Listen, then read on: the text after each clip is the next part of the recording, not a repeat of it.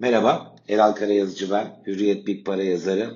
Yeni hafta perdelerini araladı. Piyasalara baktığımız zaman geçen hafta içeriştiren yatay, sakin bir tonlama var. Asya'dan gelen ilk fiyatlamalar bu yönde. Ne var ajandada?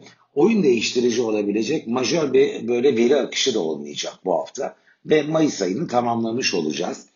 Ee, BIST'in de bu iklim dahilinde limitli değişimlere sahne olacağı, hisse senedi bazında ayrışmaların süreceği bir seyir daha muhtemel görünüyor.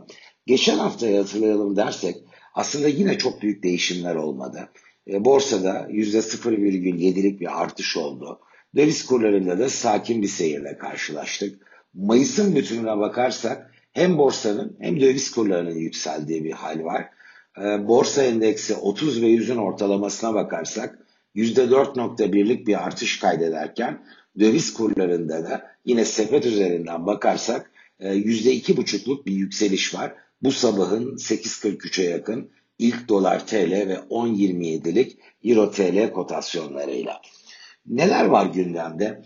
Şimdi dışarıdaki hava, dışarıdaki havada sakin. Böyle çok keskin değer artışları veya kayıpları görmüyoruz. Ama Mayıs'ın bu geride bıraktığımız 3 haftasında bölüm bölüm farklı ülke gruplarının ön plana çıktığını gördük. Geçen hafta gelişen Avrupa marketleri ön plandaydı. Burada da şüphesiz Covid-19 ile ilgili süreç belirleyici oluyor. Dünya genelinde bir kere e, bu günlük vaka sayılarında e, önemli ölçüde bir gerileme var. Bunda hem aşılamalar etkili oluyor hem havaların ısınmakta oluşu. Birkaç tane değeri paylaşayım sizinle. E, dünya bütününde bir günde kaydedilen vaka sayısında biz 29 Nisan'da tarihi bir rekorla karşılaşmıştık. 903 bin e, kişi Covid-19 olmuştu bir günde. Şimdi 23 Mayıs raporlamalarına baktığımız zaman pazar gününe yarı yarıya bir düşüş var. 478 bine geriledi. Başı çeken Hindistan hala ön planda. 6 Mayıs'ta 414 bin kişi Covid-19 virüsüne yakalanmıştı Hindistan'da. 22 Mayıs Cumartesi raporlamasında bu 414 bin kişi yerine karşımızda 243 bin kişi var. Yine yüksek bir oran ama neredeyse yarı yarıya yakın bir geri çekilme. Türkiye, Türkiye'de 62 bini gördük 17 Nisan'da. Pazar günü yapılan raporlamada 7800'e geriledi bu sayı. Türkiye'de de güçlü bir hızlanma vardı.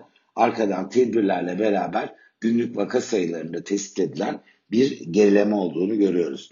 Tabi Amerika'yı pas geçmek olmaz. Çünkü küresel piyasalarda da domine eden lokomotif güç Amerikan marketleri ve virüsle ilgili bu cephedeki gelişmeler de e, çok yakından dünya bütününde takip ediliyor. 8 Ocak'ta Amerika'da 300 bin vakayla karşılaşılmıştı. Bu zirve değer olarak kayda geçti. 18 Nisan'da 81 bine ve 22 Mayıs Cumartesi raporlamasında da günlük vaka sayısı 20 bine geriledi. Gelişmiş ülkelerde vaka sayılarının çok daha keskin şekilde gerilediğini görüyoruz ve bunda da şüphesiz havaların ısınmasından daha etkili olan faktör e, aşılamalar. Çünkü e, İngiltere'de %56, Amerika'da %48'e ulaştı. En az bir kez COVID-19 e, aşısı olanların nüfus içindeki payı. Avrupa bu koşuya geriden başlamıştı. Mayıs'ta Avrupa çok hızlandı. Almanya'da %40'a ulaştı. Avrupa genelinde %33'leri buldu nüfus içinde aşılananların oranı.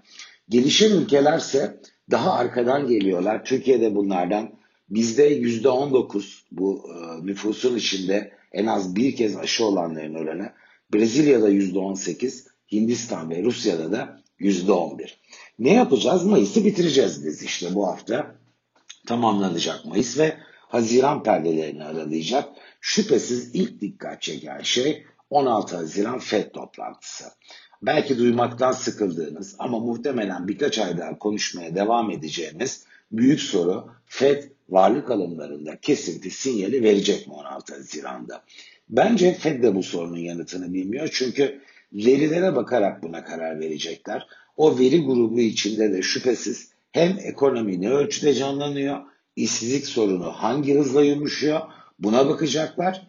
Hem de enflasyona bakacaklar. O canlanma talep yönlü kontrolden çıkabilecek bir enflasyona neden olur mu? Eyvah enflasyon derse FED çok daha çabuk frene basacaktır. Varlık alımlarındaki kesintiyi bu öne çekecektir. Ama işsizlik sorununa merhem olmuyorsa ekonomik aktivitedeki gelişme FED daha sabırlı davranacaktır.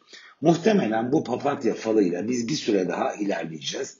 Ee, ve 16 Nisan toplantısı olmazsa ajandada Fed'in bir sonraki toplantısı 28 Temmuz, ondan sonraki toplantısı 22 Eylül tarihinde, Ağustos sonunda da Jackson Hole'da bir ekonomi sempozyumu var.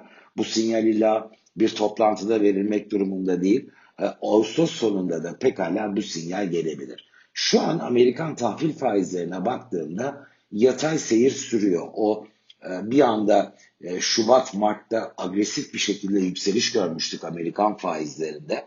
E, bu seyir yerini 6-7 haftadır yumuşak yatay bir hale bıraktı.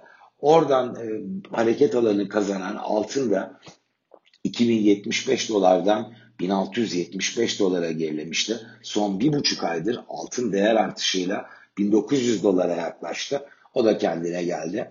İşte muhtemelen Haziran ayı içinde açıklanacak olan veriler eyvah FED papatya falında son durum nedir şeklinde e, daima değerlendirmelere tabi olacak. Biz de sakin başladığımız haftayı muhtemelen sakin bir şekilde noktalayacağız. Haziran başında da e, yeni ayın senaryolarıyla yine birlikte olacağız.